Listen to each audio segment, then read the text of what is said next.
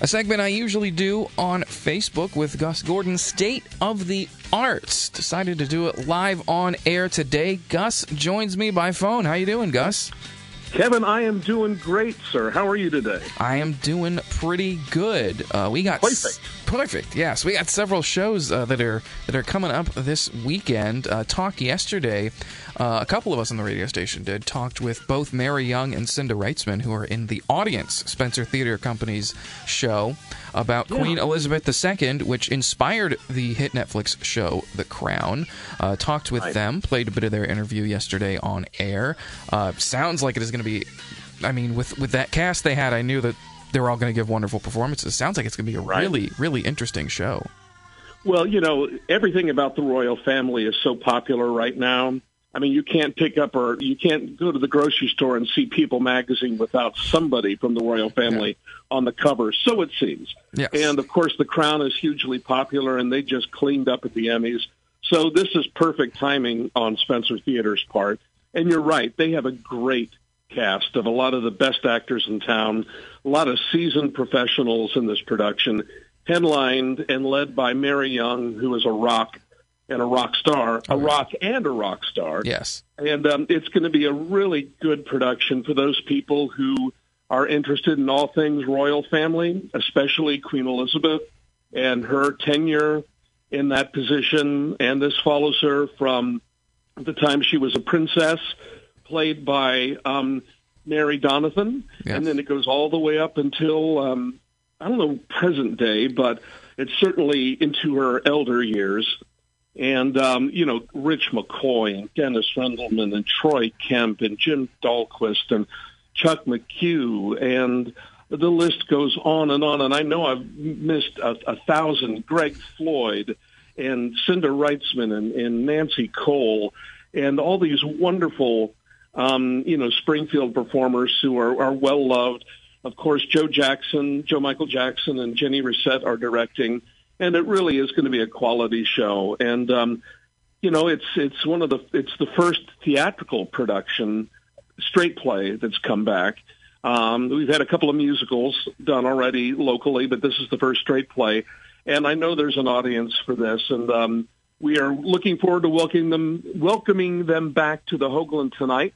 Show starts at eight o'clock. The doors open at seven thirty. Um, we're asking people to wear their masks when they come into the theater and just be, you know, you know, don't don't rush in to find a you know a seat and crowd yourself in. Take your time. There's plenty of seats, and you might want to space out from someone else.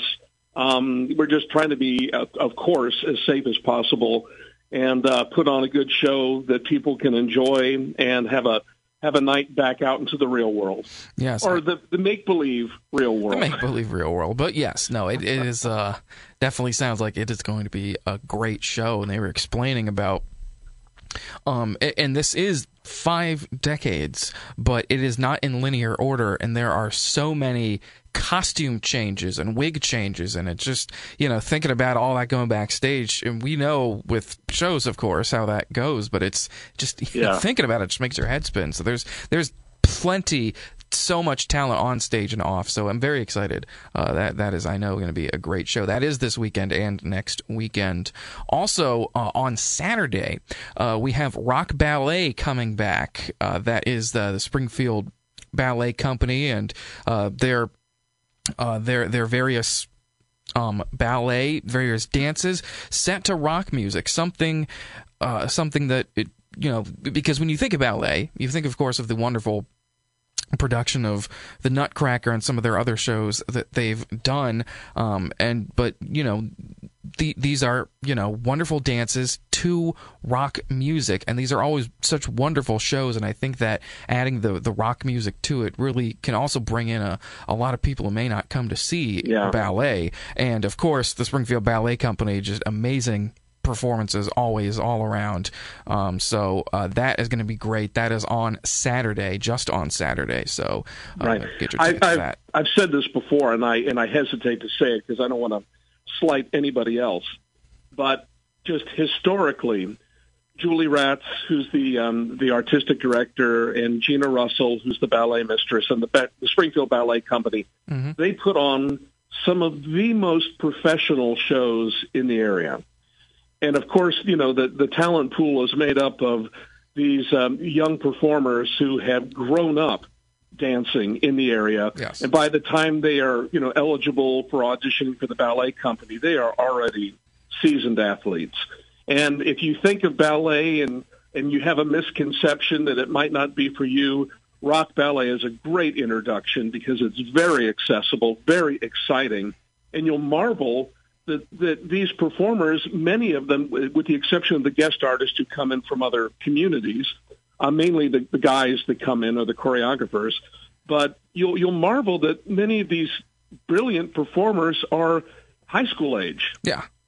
They are and or younger in some cases, and they're just incredibly talented. And Gina and Julie have a real flair for showmanship and put on a wonderful production, and it's just such an exciting show. And really, if, if you've never seen the Springfield Ballet Company, you're doing yourself a disservice because, and again, especially with this, it's very accessible to people who might think, "Oh, ballet, that's not for me." This is for everybody. Is. It absolutely And- is. And I would I would dispel that rumor too with you know the Nutcracker. That is, in my mind, again, this is just purely my feeling that the Nutcracker that they put on each year is one of the most professional productions to come through Springfield. Um, they've done it so well for so long; they have it down to a science. And you think you're in a in a city that has an adult ballet company. It is- and um, It is such a great show, and they uh, there was they had the wonderful documentary Storyteller Studios did through Clara's Eyes last year. Oh, yeah. and um yeah, and, and I mean there's and there's peop there, there's you know there's certain shows when you think of you know musicals, maybe even some plays that people who don't necessarily like theater or like performances will go to see anyways because they like the movie or whatever. The Nutcracker is one of those. There's people who I would never in a million years think would want to go to a ballet, and they go to it every single year, and they're like, "This Right. is wonderful."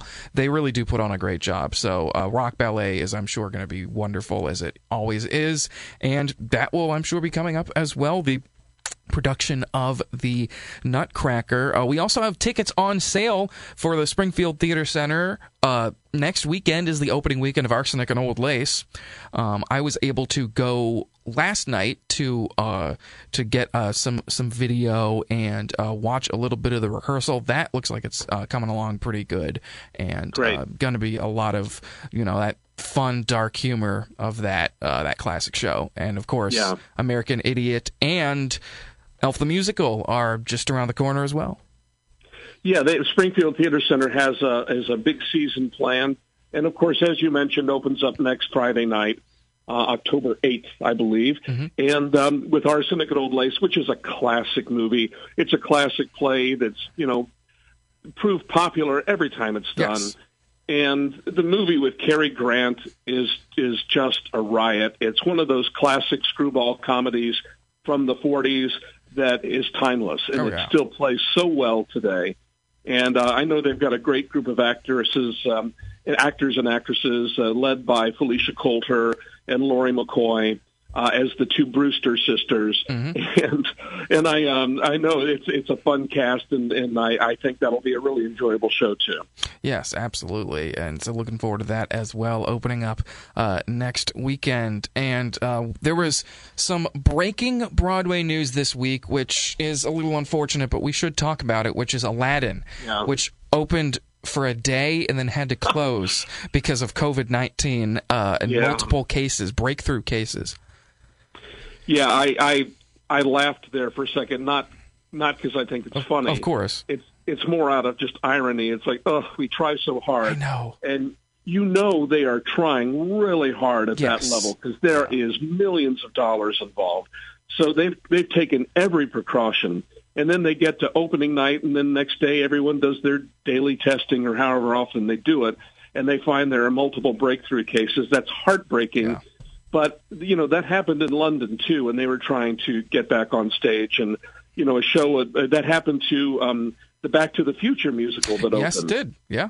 their their leading performer Roger Bart, who's an American, he was playing Doc Brown. Um, he didn't get to have his opening night because he came down with COVID. Yeah.